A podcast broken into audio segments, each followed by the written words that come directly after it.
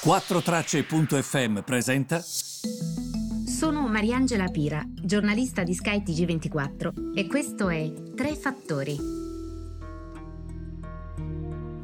Buongiorno, buongiorno a tutti, benvenuti ai Tre Fattori del 25 novembre. E, um, oggi avevo preparato tutto un approfondimento sulla questione energetica però non posso non iniziare con l'attualità perché ci sono cose molto importanti ehm, che sicuramente emergono da questa, da questa giornata e già iniziano ad emergere. Allora, la prima riguarda questo cosiddetto Super Green Pass. Ci sono tante confusioni, in realtà eh, tante, eh, voglio, volevo dire, scusatemi, c'è tanta confusione.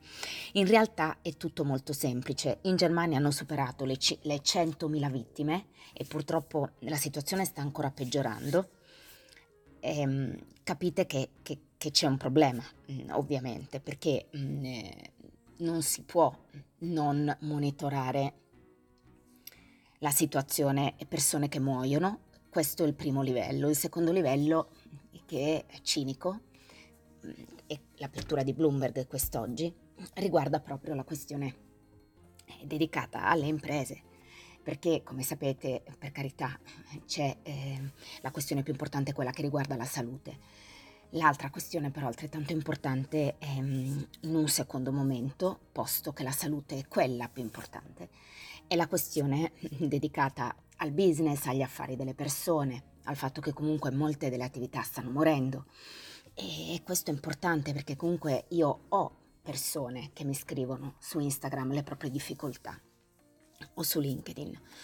Quindi non è una situazione facile. Con questo nuovo decreto, sostanzialmente dal 6 dicembre, per entrare, faccio un esempio, a ristoranti al chiuso, anche se molti di voi mi scrivono, nessuno ci controlla, cinema, teatri, discoteche, sarà necessario essere o vaccinati o guariti dal Covid.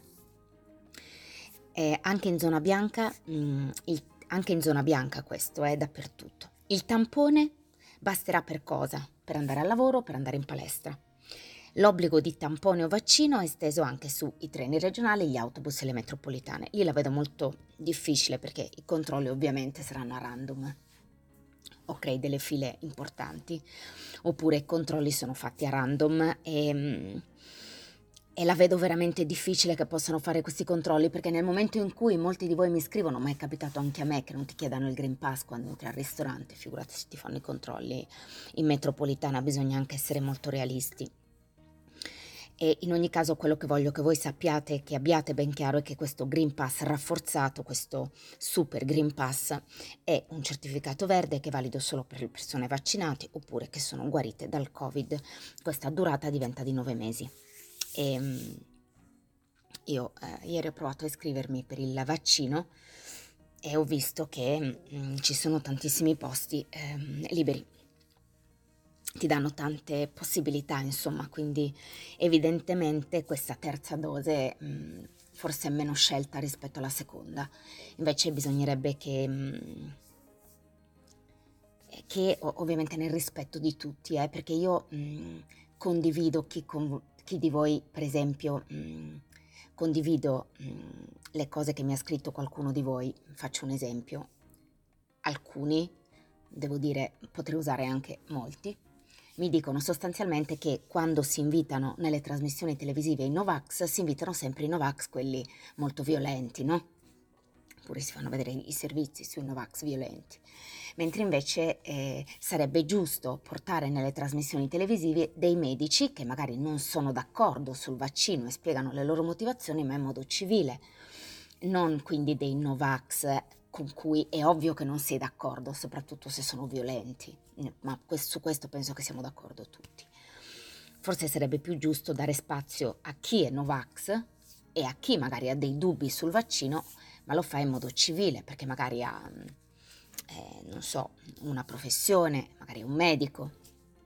E questo forse è vero che sarebbe corretto creare quel dibattito, però adesso la realtà è che se richiudiamo io dubito che molti possano rialzarsi poi. E ehm, la realtà è che viviamo in un momento molto difficile, stiamo per entrare in un nuovo rallentamento, un nuovo rallentamento che è dettato da tante cose di cui vi parlo tutti i giorni, la catena di distribuzione che rallenta, ehm, insomma la situazione è molto difficile, bisogna veramente, ehm, eh, bisogna veramente darsi, darci un taglio. Ed è per questo che la Germania sta pensando a nuove misure molto restrittive, addirittura in Germania, in altri luoghi, anche in Cina. Eh. In Cina c'è proprio linea durissima, si pensa ai lockdown. Anche in Germania sta pensando ai lockdown, come sapete eh, in Austria è stato già messo in piedi. Secondo me il governo vuole evitare questo eh, ed è per questo che ha adottato una linea dura da un altro punto di vista con questo Super Green Pass. Tra l'altro lo ricorderete forse, l'obbligo del Green Pass era stato tantissimo criticato, però forse non era stata una cattiva decisione a questo punto guardando ai dati, perché siamo il paese in Europa messo meglio dal punto di vista dei contagi. Quindi forse non era una sciocchezza quella di prendere quella decisione. Certo c'è il rebus dei controlli. La questione Germania, ed è il secondo fattore di oggi, è altrettanto importante perché, come sapete, oggi c'è la squadra di Scholz che prende di fatto piede in Germania ufficialmente. Quindi finisce in modo definitivo l'era dei 16 anni di Angela Merkel. Grazie Angela per quello che hai fatto, perché sei stata veramente una politica top e soprattutto per noi donne. E Scholz entra in, in questa squadra eh, Olaf Scholz ha 63 anni, come sapete vuole porre la Germania come leader sul fronte del cambiamento climatico in un'Europa che è già leader di per sé.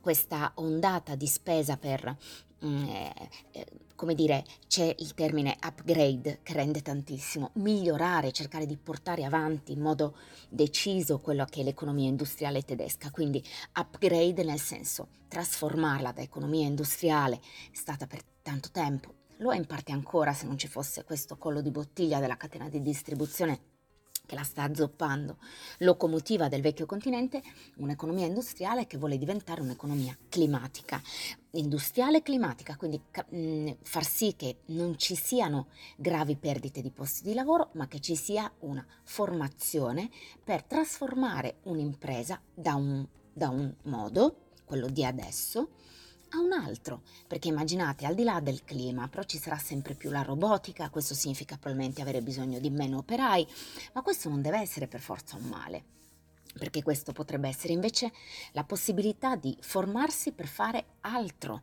quindi che magari sia anche meno come dire, meno eh, Charlie Chaplin in tempi moderni e non soddisfacente di quello che potrebbe essere il lavoro meccanico di un operaio.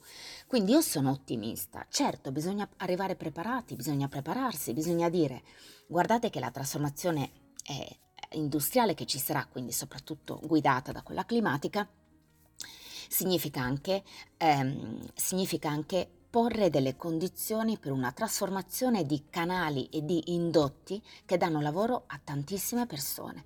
Quindi bisogna pensarci oggi, non domani. E Scholz ha subito detto in modo molto chiaro questo. Sono state, forse lo ricorderete, il mio podcast sulle elezioni tedesche.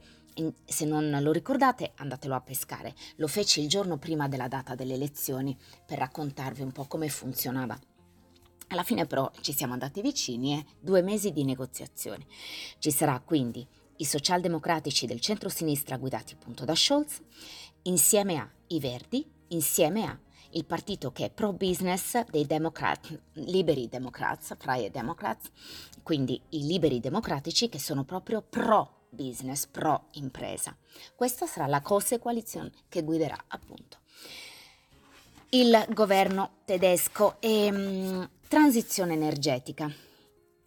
Allora, um, in Unione Europea il mix energetico eh, comporta che oggi per circa il 70% noi importiamo energia e usiamo energia da combustibili fossili. Quindi prendete una torta, il 70% di quella torta è energia che usiamo in Europa da combustibili fossili che sono carbone, come sapete, petrolio e gas carbone e gas, i cui prezzi sono cresciuti ultimamente perché? Perché sono proprio utilizzati per fare energia elettrica.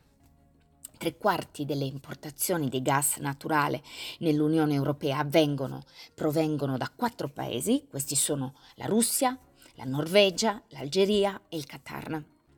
Però se voi vedete queste importazioni di gas, ripeto, tre quarti delle importazioni di gas naturale nell'Unione Europea provengono da quattro paesi ma le importazioni dalla Russia sono il 40% di questi tre quarti, quindi tantissimi.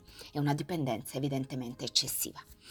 Comporta dei problemi perché se uno decide di chiudere i rubinetti, come sta facendo eh, la Russia ogni tanto, comporta volatilità dei prezzi e sul fronte delle forniture energetiche tanti tanti problemi. L'importanza è, è eh, come dire, che ci sia un incremento di energia solare e eolica, nonché una capacità di stoccaggio dell'energia, della quale vi parlerò tra poco. E, ehm, in questo momento molti fornitori di combustibili eh, fossili ehm, eh, sfruttano questa crisi. Quello che vi dico sempre, no? è molto difficile svezzarci dal petrolio in questo momento perché le energie rinnovabili non ci bastano.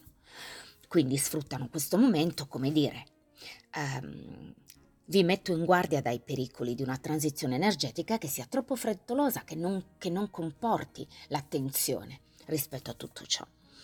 Quindi è essenziale ehm, coordinare questo potenziamento della capacità di generazione e di stoccaggio dell'energia pulita. E ehm, ovviamente noi ci troviamo di fronte a un iceberg che è il cambiamento climatico. Dobbiamo scongiurarlo, siamo di fronte al picco per arginare quindi la volatilità durante questo periodo di transizione che è obbligatorio. Io direi che la cosa importante è che bisogna lavorare per aumentare la capacità di stoccaggio dell'energia. Perché bisogna stoccare l'energia in questo momento e conservarla, di modo da non perderla? Perché le variazioni dell'atmosfera, delle condizioni atmosferiche, le variazioni del clima che stiamo vivendo, causano ovviamente l'instabilità della fornitura da energia rinnovabile. Faccio un esempio. Non c'è più vento in alcune zone, manca il sole, c'è tanta pioggia. Come fai a garantire quella fornitura da energia rinnovabile di solare o di vento? E, ehm, il rialzo dei prezzi è dato anche, infatti, è vero, è dato dal fatto che c'è poca offerta, come vi spiego sempre, meno petrolio c'è, quello che c'è costa, è dato dal fatto che i russi chiudono i rubinetti, è dato dal fatto che c'è il freddo e arriva l'inverno, quindi c'è bisogno di più materie prime, ma badate bene che è dato anche dalla eh, disponibilità di energia eolica che è inferiore alla norma, proprio perché il cambiamento climatico è in atto e comporta l'instabilità della condizione atmosferica. È per questo che è importante lo stoccaggio, per questo che è importante. E ab- ed esistono per il breve delle soluzioni che sono efficienti. Per esempio i parchi fotovoltaici di nuova costruzione sono dotati di strutture di stoccaggio a batterie, perché vogliono contenere gli effetti del ciclo giornaliero di produzione di questa energia rinnovabile per cercare di non sprecare niente. Però a lungo termine è una sfida Un'altra volta vi ho parlato dello stoccaggio dell'idrogeno, dell'energia prodotta da idrogeno. È il futuro, è lì che dobbiamo investire. Quindi l'ideale cosa sarebbe in questo momento? Gas naturale potrebbe rappresentare ancora questa strada temporanea perché è meno inquinante del carbone, ma parliamo sempre di una cosa inquinante, quindi si potrebbe ancora percorrere questa strada per un po' di tempo, ma nel lungo termine lo stoccaggio eh, a costi contenuti e emissioni zero e contribuirà in modo determinante a raggiungere questi obiettivi, perché noi dobbiamo puntare all'efficienza energetica, a stoccare a costi contenuti il pompaggio mh, mm, tramite il biogas, l'igas, eh, l'idrogeno green. Insomma, dobbiamo guardare a questo. Cosa devono fare gli stati e i governi? E così concludo devono ovviamente favorire questa transizione verso l'energia pulita. Devono occuparsi di creare le condizioni perché queste cose, lo stoccaggio, siano possibili. Per questo io non dico mai di essere pessimista, ma sono ottimista, perché gli strumenti ci sono. Parliamo tanto di tecnologia, ma non possiamo utilizzare questa tecnologia pro bono e tra l'altro ne parlerò poi in un prossimo podcast, mi sto informando tantissimo sull'epoca del Paleolitico e del Neolitico, perché le società lì non erano, eh, diciamo, guerrafondaie o aggressive, utilizzavano, e badate bene, erano a guida femminile, anche se nelle scuole ci hanno insegnato il contrario. Ma gli ultimi ritrovamenti archeologici, l'utilizzo anche del carbonio 14 e di altre tecniche, ci stanno spiegando che probabilmente le donne in quella età abbiano avuto un ruolo molto molto più importante di quello che era detto. Vi faccio solo un esempio perché poi questo sarebbe un altro podcast, ma ve ne parlerò presto perché potrei curare anche la prefazione di un libro che sta arrivando in Italia, devo ancora decidere, ma ehm, io di questo mm, ve ne voglio parlare assolutamente. Tutte quelle bacchette che vediamo nelle cave eh, che ci sono e, e che risalgono all'epoca appunto molto antica della preistoria, e, e spesso le abbiamo viste come se fossero armi, come se fossero strumenti per cacciare, la realtà è che quando vedevate anche delle bacchette espresse in queste cave e disegnate, potevano essere di fatto disegnate da donne, viene scoperto in questo momento, c'è un'enciclopedia vastissima su internet in tal senso e poi io l'ho scoperto appunto studiando antropologia, però mh, anche con una ricerca banale su internet trovate tanto, eh? Ma in questo libro che sto leggendo, la ricercatrice Riane Eisler fa capire che Um, queste bacchette potrebbero essere rami, foglie, perché era un mondo molto connaturato e diciamo a valori, con valori che erano molto importanti. Quelli, per esempio, del rispetto della natura. Era come se uomo e natura costituissero un tutt'uno.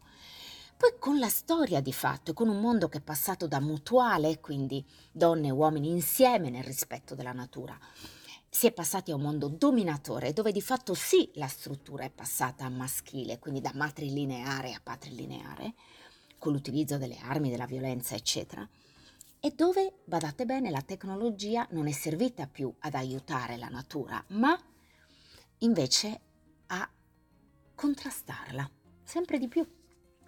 Perché oggi non tornare a un modello di, mo- di mondo mutuale? Probabilmente ne abbiamo l'occasione, ma questo ripeto è un altro podcast, ve ne parlerò presto. Vi saluto e ci ritroviamo domani.